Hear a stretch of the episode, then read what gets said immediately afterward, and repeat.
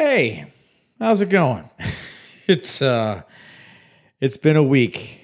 If we're friends on Facebook, you know exactly why I say that. And if we're not, please do reach out and friend me on Facebook, Mike Pesto, M I K E space P E S T O. By the way, welcome to the Insert Clever and Witty Name Here podcast. I'm Mike, uh, which you probably already figured out with the whole Mike Pesto thing. Also on Instagram, Twitter as well, at Mike Pesto. On my socials, I've been pretty much keeping you up to speed as to what's been going on with my dad. And, and really, with your indulgence, that's really all I want to talk about today. I try to give you a, a, bunch of stuff that has piqued my interest over the course of the past week or so, but uh, I've come across things and I've talked about things on the air, and I hope you do listen to my mornings with Mike Pesto on the new My 97.5. You can catch me out uh, every day of the week, but uh, to the bulk of my damage, Monday through Friday, 6 a.m. to 10 a.m. Um, you can listen online anywhere in the country with our mobile app uh, or online at my975fm.com, and I hope that you do. If you have, you heard me talk this morning about my dad. And I talked about my dad last week for about half the time that we had together. Well, I have some stuff. I will get to it maybe next week, but really, honestly, the the bulk of my passion and my time thinking about anything other than my life here at home has been thinking about my dad, and even my home life has been dominated by thoughts of my dad since last week. So let's back up, and I'll get you up to speed with what is going on because I have let family and friends know that I have not had a chance to talk with personally who have been messaging me or texting me or emailing me or even calling in some cases. Um, it's one of the things I'm learning I love about Facebook that for those who are closest to the situation, my wife, obviously, my sister, my uncle, um, who is my mom's brother. My dad doesn't have any surviving family at this point, anyone same age as him or older. Um, both of my grandparents passed away when I was younger. My dad's two sisters, fraternal twins, have both passed away. Their husbands have passed away, so he is what's left of the family on that side. And on my mom's side, my grandfather passed away when I was barely old enough to remember. In fact, my sister, who's just a few years younger than I am, has no recollection of him at all and my grandmother passed away a few years ago. Uh, only sibling my sister or my mom has is my brother, and he's still with us. So when he got wind of what was going on, he he flew out immediately, and um, you know, having family around has meant the world. Now that they're all here, my sister lives in Boston; she's now here. So everyone in that little inner circle gets the daily updates and Facebook comes in handy because I've done some Facebook Live videos and some regular postings. And with any friends of mine here in the South Valley, um, I love you all, but not quite in the inner circle of those who get the daily updates. So um, I want to give you this update as far as where things stand as of right now at this moment on Monday afternoon. And why I feel compelled to even give you a podcast. I, I realize most people wouldn't want to talk about this in a forum like this.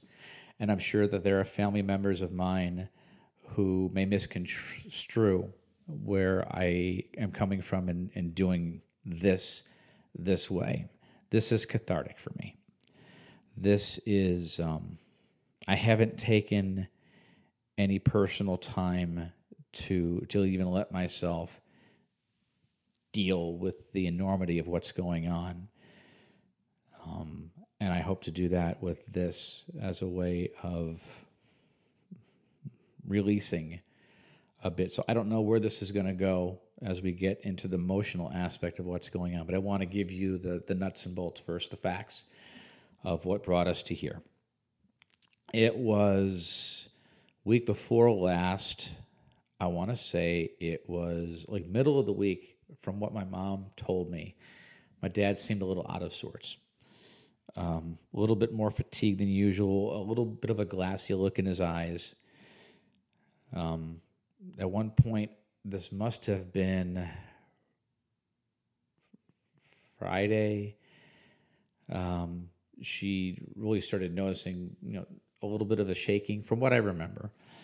And then Saturday rolled around and she suggests, you know what, you always feel better when you take a shower. Why don't you take a quick shower and maybe that'll make you feel better? So he took a shower.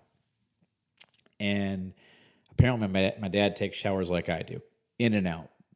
And 15 minutes went by, 20 minutes went by, and still no word that my dad was done with his shower. And didn't call out to her, nothing. But she opened the door into their master bath and she couldn't quite get the door open and then saw that my dad was there half in and half out of the tub and from what he had said got, had gotten stuck.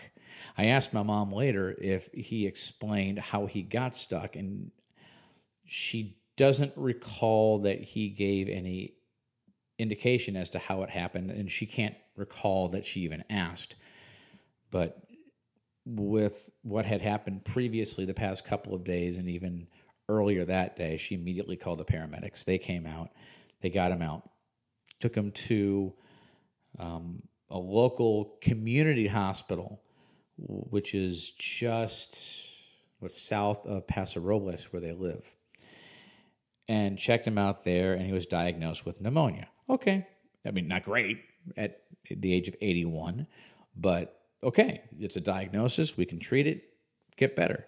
So they treated it. He did get better to the point that they released him with medications, and he was told, "Listen, you got you got to take these, even when you start feeling better." And I made my mom swear. And f- for as far as I know, they took the medications, and I'm, I'm I'll say that they did. They took the medications. That was not the issue at all. So when he first got home, things were better, progressively getting better. What's interesting with the, the pneumonia diagnosis, when I hear pneumonia, I think immediately all lungs, hard to breathe, wheezing, maybe coughing, but just that that that pressure in your chest. He'd never really had a lot of that. My dad has always been a bit of a shallow breather um, since he was diagnosed with um, a frozen diaphragm, I think it is, and and that makes his breathing a little bit more labored anyway. So it's kind of hard to tell if he has pneumonia or is this just dad's breathing. Not exactly sure. So got him home. Physical ther- therapist came by because did say that there you know, wouldn't it wouldn't hurt to have some physical therapy with this to teach some good breathing exercises to clear your lungs more often and and things of that nature. Plus, you know, with the uh, with the uh, pandemic, the epidemic with COVID nineteen, gyms closed at first, and then even when they reopened, my folks had not gotten back to the gym yet. They know they have to. And I reminded them, you know, I don't have a gym membership either, but we have sidewalks here in Visalia. I'm pretty sure you have them there in Paso Robles too. And they have the Salinas River, which is really not much of a river, it barely ever flows but it's a nice little walking trail that's right in there. So I said you could walk through your neighborhood, you could drive down to the riverbed and walk on the paths there. There are some great parks that are in Paso Robles. Heck, you could drive to San Simeon and walk on the beach. You could go to Morro Bay, where they love going to Morro Bay, walk on the beaches. They're, they're retired. They could go anywhere, do anything. At the very least, walk to the post office. They have one of those post or one of the mailboxes that serves like the whole community, which is half a block up from where they live.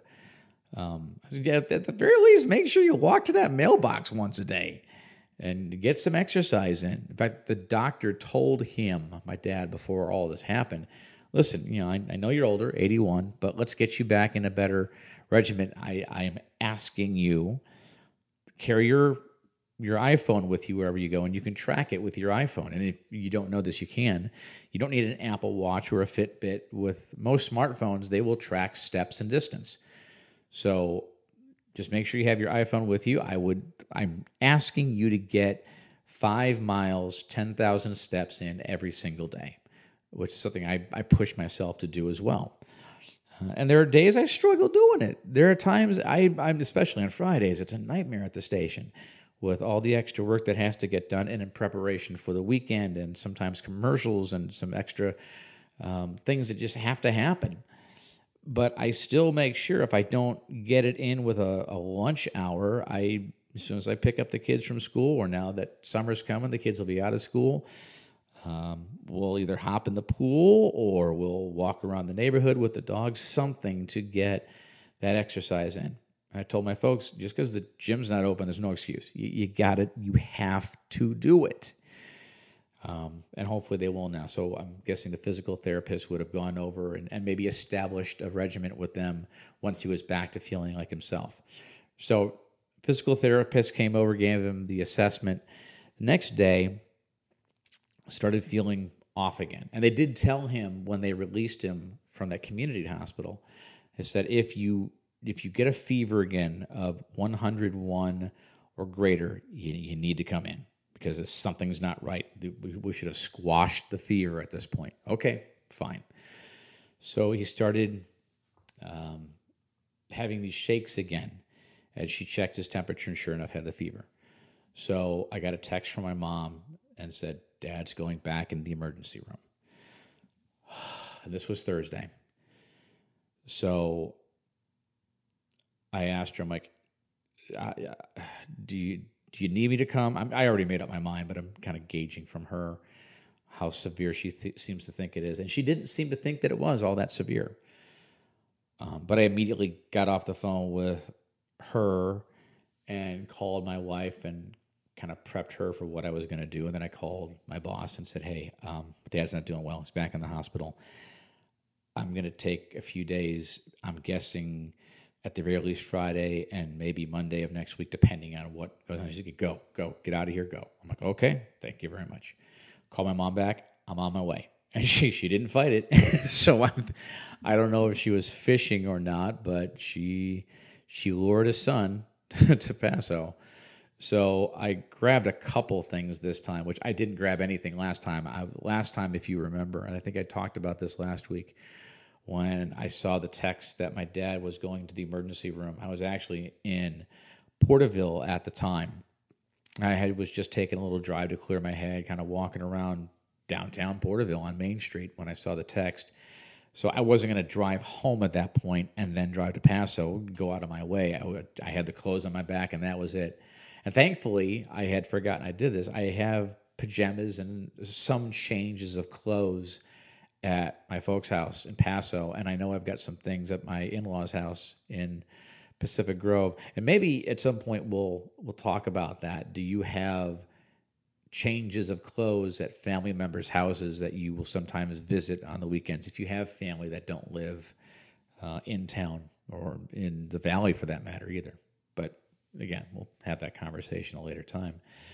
So this time I grabbed a couple things, not a whole heck of a lot, basically more charging cables than anything else. So I didn't have to buy any like I did last time. I had to buy a charging cable for my watch because again, I just ran. So I grabbed the extra cord, I grabbed a couple other things, and again, I knew I had toothbrush and toothpaste at my mom and dad's house. So uh, I hit the road and I was there in a shade under two hours. And um, by the time I got there, visiting hours were over. Now, when my mom left my dad at about nine o'clock or so, because by the time she got home it was nine thirty, so she was there for a good portion of that time. Um, my dad he was shaking more. I mean, his like involuntary shakes of basically his his arms for the most part, but you know, for the most part, well, almost his entire body. But what was most obvious is shaking from the elbow on down, kind of like a back and forth shake. I'm doing it right now as though you can see me, knowing you can't, but just kind of picture it um, and did that. But that was it. I mean, seemed a little out of it, a little out of sorts, a little, little groggy, basically. Um, kind of like when you first wake up and you're just kind of not altogether there yet. That's kind of how he was. Um, so she came back to the house, gave me the update, and said, "Okay, we'll go see him in the morning." This is where it gets dicey. Um, we walk in, and there's a nurse standing at his bedside. And he's looking up at her, and she's, you could tell she's having a hard time communicating with him. She's, George, George, I'm here to do this, I'm here to do that. And he's not saying anything, just staring at her. This is this is when I realized that there, there's something bigger at play here. I walked to the corner of the bed. Um, so as he's lying in bed, he's kind of leaning over towards his right and looking right and up as she's standing over his bed in that general direction. So I walked to the corner of the bed and I put my hand on his leg and said, Hey, Dad, we're here. And I swear I, I, thought he changed his focus and looked right at me. Again, not saying anything. And looked at me for a few seconds and then boop, his gaze went right back up toward the uh, the attending nurse. And then and then she walked away from that corner of the bed. But he didn't blink, never broke his stare. He kept staring in that space where she was. And I walked over and I realized, because I was about the same height as the nurse, that he wasn't looking at her. He was looking at this fixed point, would have been, you know, taller, higher than she was, taller than I was, and then even more so to the right. And wasn't really diverting from that fixed point. And I looked at my mom, and I, try, I tried, and hopefully I didn't show how concerned, worried, petrified I was in that moment. And my mom sat down on the bed on the other side and put her hand on his leg and started talking to him and didn't move, didn't give any indication that he had any idea that she was there. So I I told her we both, you know, without ever talk having talked about it. And to this point we still haven't talked about it. This was Friday morning. Um, and here we are the following Monday. We really still haven't talked about what our thoughts were in that moment to each other. And I don't know that we ever will because it, it's, I'm sure our, our minds took us to a pretty dark place. But I told my mom and trying to light, you know, lighten the mood a little bit and, and, and not think the worst. We don't know anything. We haven't talked to a doctor yet. Heck, this attending nurse hasn't said anything yet. She's still attending to him. Um, I said, Mom, why don't you, you sit in the chair on this side, the side that he was looking on, so at, at least when he it'll give you a chance to maybe get his attention and he'll look at you. So she did. She got up and sat in that chair. And the nurse asked us, Is he usually attentive at home? I'm like, Yes, yes, yes. This is, I'm like, This is not my dad. This, this is not who he is. He is um, he's quick and very quick witted, and he's mobile, and probably hates the fact that he's had a rocker or, um, a walker this week. But uh, this, no, this is this is not you know because she doesn't remember or didn't remember him from his previous stay there at the hospital. Um, so stroke nurse came in. and I saw the little her name badge and then a little ribbon underneath it that said stroke nurse. I'm like, oh boy. Here we go. I'm like, what what's going on? So listen, I this is we don't know. We do not know what's going on. I'm here because what he's showing are signs of something going on neurological, which obviously. His vitals were incredible. He's always had a lower blood pressure, and it was right in line with what it typically is like 114 over 60 something. I mean, it's that that's normal for my dad. Pulse rate was fluctuating between mm, you know upper 60s and mid 70s. In fact, at one point know, with my Apple Watch, I tracked my pulse rate sitting down, his pulse rate lying down, and they were exactly the same. I think it was 74. I said, his pulse rate's good. It's, it's right in line with what mine is. So everything looks good as far as his heart is concerned and everything else. What the hell's going on? And again, stroke nurse is telling us, okay, so here's what we're going to do. We are going to give him a CTA, which is a CAT scan. I forget what the A stands for.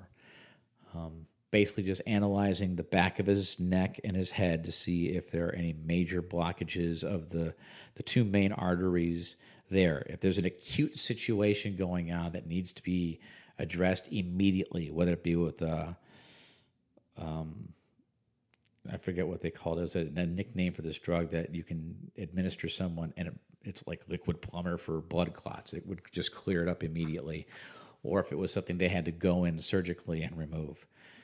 So they had that one done first because they said that one's the most imminent. If if there's a clot there, we we need to get that resolved in the next 24 hours. I mean, we've got a window here that if we can get it removed in that window, there may be some damage, but nothing that's irreversible. Okay, well, let's go, go, get them out of here and scan them. So they did. Before the results of that test came back, they also said we're also going to do an MRI to get a, a better view of the brain itself to see if you know there's any damage that has already been done.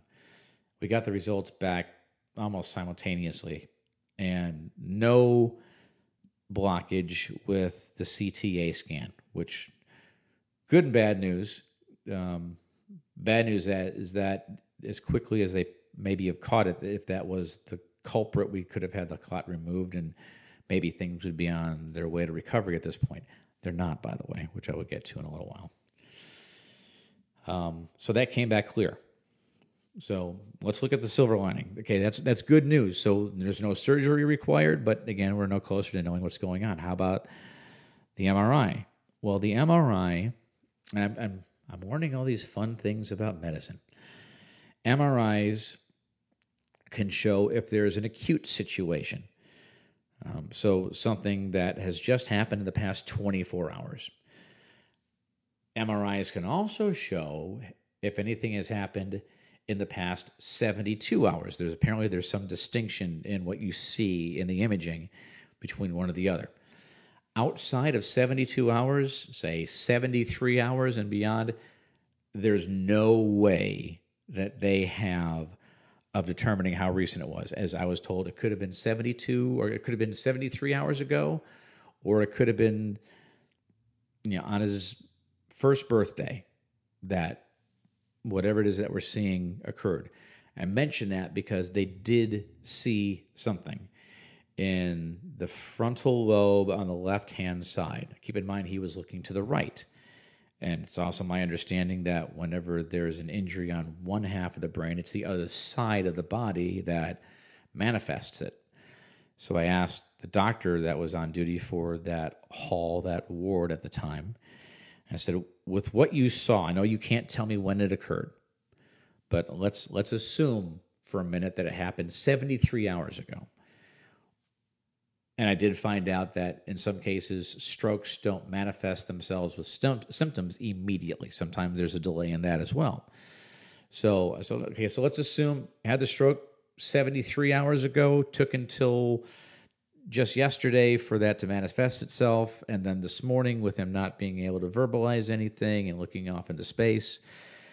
Um, and we did have another key point with the timeline. The last time anyone got any information out of him whatsoever was at 7:30.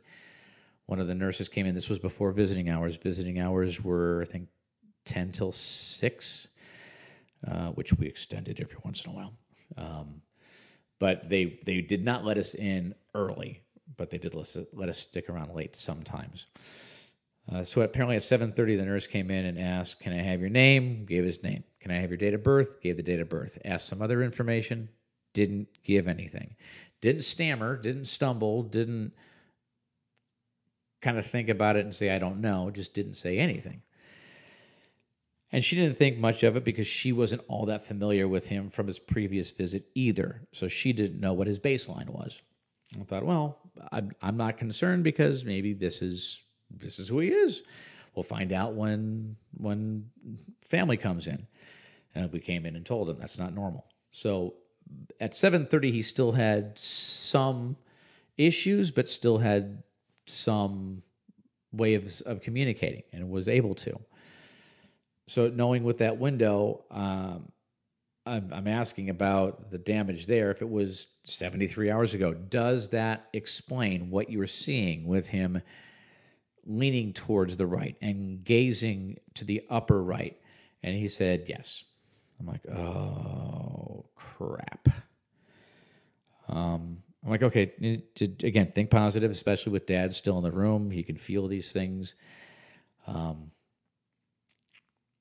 and I, I, know that you know the brain can be tricky, but the brain is also incredibly resilient. There are ways to teach the brain to work around issues. I'm like, okay, obviously nowhere close to a lost cause if that's what this is, and we still haven't gotten the official determination because again, I don't know when that damage occurred. Um, still wasn't getting noticeably better. We were we were we were really fishing for positive signs. When he came back from the MRI, he was grunting more, as though he was trying to speak. You'd hear him, uh, uh. and the the best way I can think of to equate what it looked like to us, to my mom and I. And at this point, my mom and I were the only ones who had a chance to get into them. At that point, we were talking to my sister in Boston and talking to my uncle in Chicago uh, and they were aware of what was going on, and you know they were making plans to come out. Um, but nothing was imminent. Uh, with my uncle, it was. I found out as soon as he got the news, he was already booking a flight, and I found out the next day that that was indeed the case. Um, and I'll get to that catalyst of a story in a moment. But they, um, you know, with the grunting, we, we took that as a positive sign. Like so, it seems like he's trying to communicate. I don't know if that was a positive sign or not. At that point, you you look for whatever you can, so that you're not bawling, seeing you know a vibrant 81 year old who still does more around the house on weekends than I do. with with all the plants they have in their backyard in Paso Robles, they've got a lot of things on drip lines and timers and all that, but quite a few things aren't. And he's out there every single day with the hose, walking up and down this hill in their backyards at times, making sure that everything gets watered, everything is okay, nothing's going to dry out, and um, and that's that's his passion now. And, and being retired is having the the the neighbors envy the backyard for obvious reasons. They've got a great backyard. Um, and this this is not who I'm seeing lying before me in this bed. So we um, the the nurse the night nurse came in and said well, we're going to transfer him up to the second floor because the second floor has a better ratio of nurses to patients. Said here on this floor it's you know four to five patients for every nurse. There, it's like two to three. Um, and then once they got him up there, they made the determination. You know, it's probably best we actually put him in the ICU. We have a bed available. Let's put him in ICU. So they did. Uh, one thing that the night night nurse mentioned is, um, it it could be meningitis, which I knew nothing about. Still don't know much about. Um, but again, it's it's it's another ingredient to the pasta that is what's going on. Nothing official at this point now. So now we're hearing possible seizure, possible stroke, possible um, cranial damage. Now it's possible meningitis. You know, but still affecting the brain. So they take him upstairs, and um, was it? Wake up Saturday morning and I hear my mom bawling. Like, I don't know that I've ever heard her cry before. And I go out to the front room, and my thought is okay, this is, this is the first time that she's really been alone. by herself. She thinks her son is asleep. Uh, she was exhausted, so she crashed the moment she went into bed. Now she's awake. She's in the room that they start their day in. They have this this great front room at their house in Paso, where my mom sits on one couch, my dad sits on the other, and he reads the newspaper, and he swears that's news. I keep telling, he has an iPhone, and I keep telling him, Dad, by the time it's in the newspaper, that may as well be an encyclopedia. That's history. You want news there are apps on your phone you can get local news and for the most part like yahoo news will also give you the national stuff it'll also spike in it can tell where you are in the world give you some local stories as well from san luis obispo or from templeton or from paso or king city anywhere all up and down that area of california. No he likes his paper. That's that's fine. But that's that's how they start their day. My mom does her prayers and my dad reads the paper and you know they enjoy their coffee and they start their day and then they go on from there. So my mom is sitting there and my thought was she looked over saw the spot where my dad should be. He wasn't and she lost it. Completely understandable. I would have done it long before then. But i, I walked up and i gave her a hug and she pushed me away and basically the, I forget the words that she said, but the impression that I got is that he's gone. Not that he's passed, but that their thinking was it was a very, very real possibility he may never be the dad, the husband, the uncle that we all knew.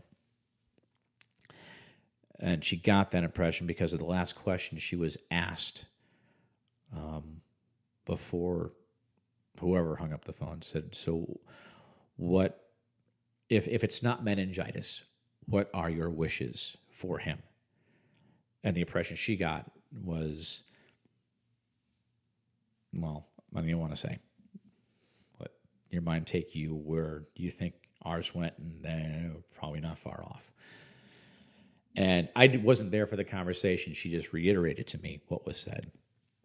So I, I, immediately said to her, Our wishes are then we get him to a better hospital that isn't going to give up on him, that they're going to try more things because you've done as much as you can here at this little rinky dink community hospital. Okay, enough with the minor leagues. We need to get him into the majors. So um, I said, let's get dressed. Let's get down there. Let's talk to somebody um, forget all this on the phone crap. Get dressed. Let's go. So we get down to the hospital. And uh, I should probably back up. Well, we had talked to the night nurse, and, and we were told possible meningitis. Um, my wife and I, with it showing all signs of something being neurological, we had done some research online. Second best hospital in the country, not just in the state, but in the entire country when it comes to anything neurological and neurosurgery is UCSF. I'm like, that's where we need to go. Then they started talking about meningitis. I'm like, oh, now I don't know. Should we start looking up viral and bacterial hospitals? And I thought, you, you know, no, you know what we need? We need we need a Kirkland hospital, and by that I mean, and I use this expression sometimes, a hospital that that maybe has a specialty like UCSF does with anything neurological, but they do everything really well. And and maybe I'm wrong in this assumption. And if I am, someone please do let me know. You can message me, email me, uh, pesto, P E S T O, at my975fm.com.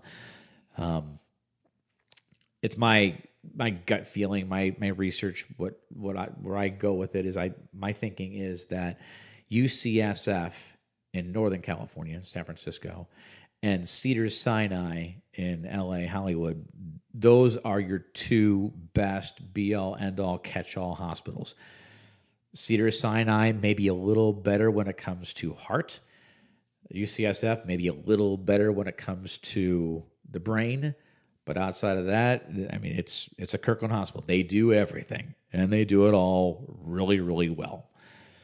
So we said, "Hey, can we get him transferred to UCSF. And then we get the possibility of it being um, um, I'm blanking, a meningitis, meningitis. Uh, and we're thinking, well, yeah, now we need to look up bacterial hospitals and, and viral hospitals. Like, then that's when I realized we need a catch all, one that does everything well. Those are the two. We want one of those two. So when I was going to go in and talk to the doctor, I was going to say that. It's like, listen, we st- we would still want to push for UCSF. Well, before I even had a chance to say that, they told us that they had done a spinal tap on him and that the fluid that came out was milky and it should not have been. It should be clear and that there was a red substance there as well. She didn't say blood, but chances are that's what it was. She just didn't want to alarm us, I don't think. Um, she said, but it should be clear and that, that red liquid shouldn't be there either. Either so, it didn't pass the pass the sight test. We still haven't put it under a microscope yet. That's the next step to find out exactly what's going on. But and then she said, you know, sensed our our frustration, our worry, not even, you know, we had heard meningitis the night before. Now it seems to be, there's another confirming factor. She said, you know, we are going to transfer him to UCSF. We, my, my mom and I could have hugged the, the doctor in that moment. Um, and no offense to that community hospital, but they, they took it as far as they could. Um, it's the analogy that I use to my uncle. He's a huge baseball fan as I am it's like asking a a, a player uh, on the Visalia Rawhide, a low A baseball player, to hit a grand slam in the World Series for the major league team with one call up. I mean, that's it's not going to happen. This, this, hospital is not prepared for this type of patient. UCSF, I'm sure they see this every day. They're going to look at him and say, "Oh, we know what that is. Take two of these and call me in the morning." It's not quite that easy as it turned out, but um, that's where he needed to be, so that's where he went. So Sunday morning, got word. And here's another thing: it was supposed to be a transfer on Saturday, but a bed wasn't available at UCSF yet. They're going to take him, but they didn't have a bed yet. Okay, because they wanted him in ICU right out of Jump Street. So I had to wait for an ICU bed open. ICU bed open. This was late Saturday. Cool. It was like eleven o'clock. I think we got the call. Beds available. We're going now. Sweet. We start getting dressed.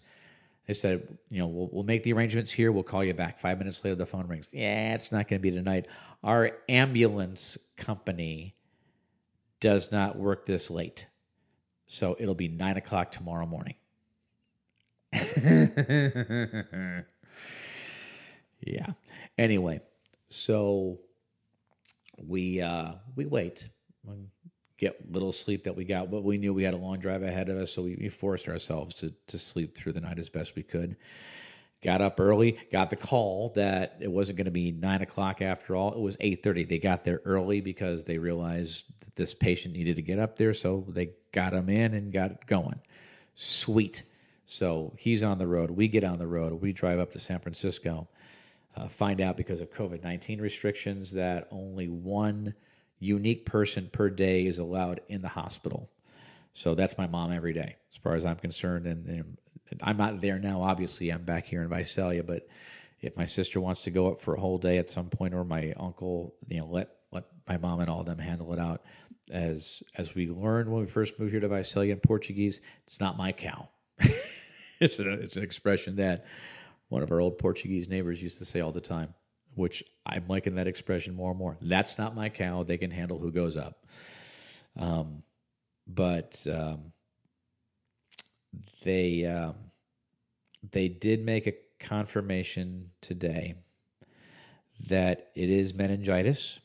It's bacterial meningitis, so it's not contagious to my mom, so she doesn't have to gown up as much as we did previously when we went to see him.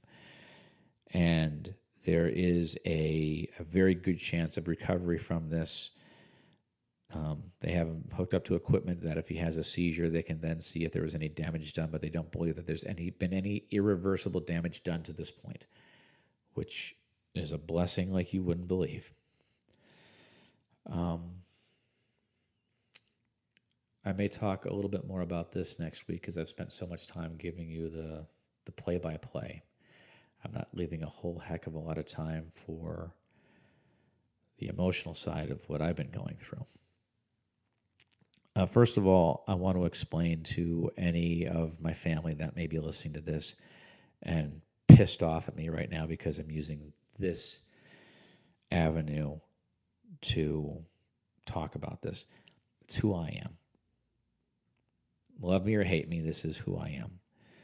There's one thing I learned long time ago. I will never, ever question somebody else's grieving, mourning, dealing with loss. It's depending on the circumstances, the situations, how you deal with loss is like a fingerprint. You do not re- react the same way as anybody else on the planet. I'm convinced of that.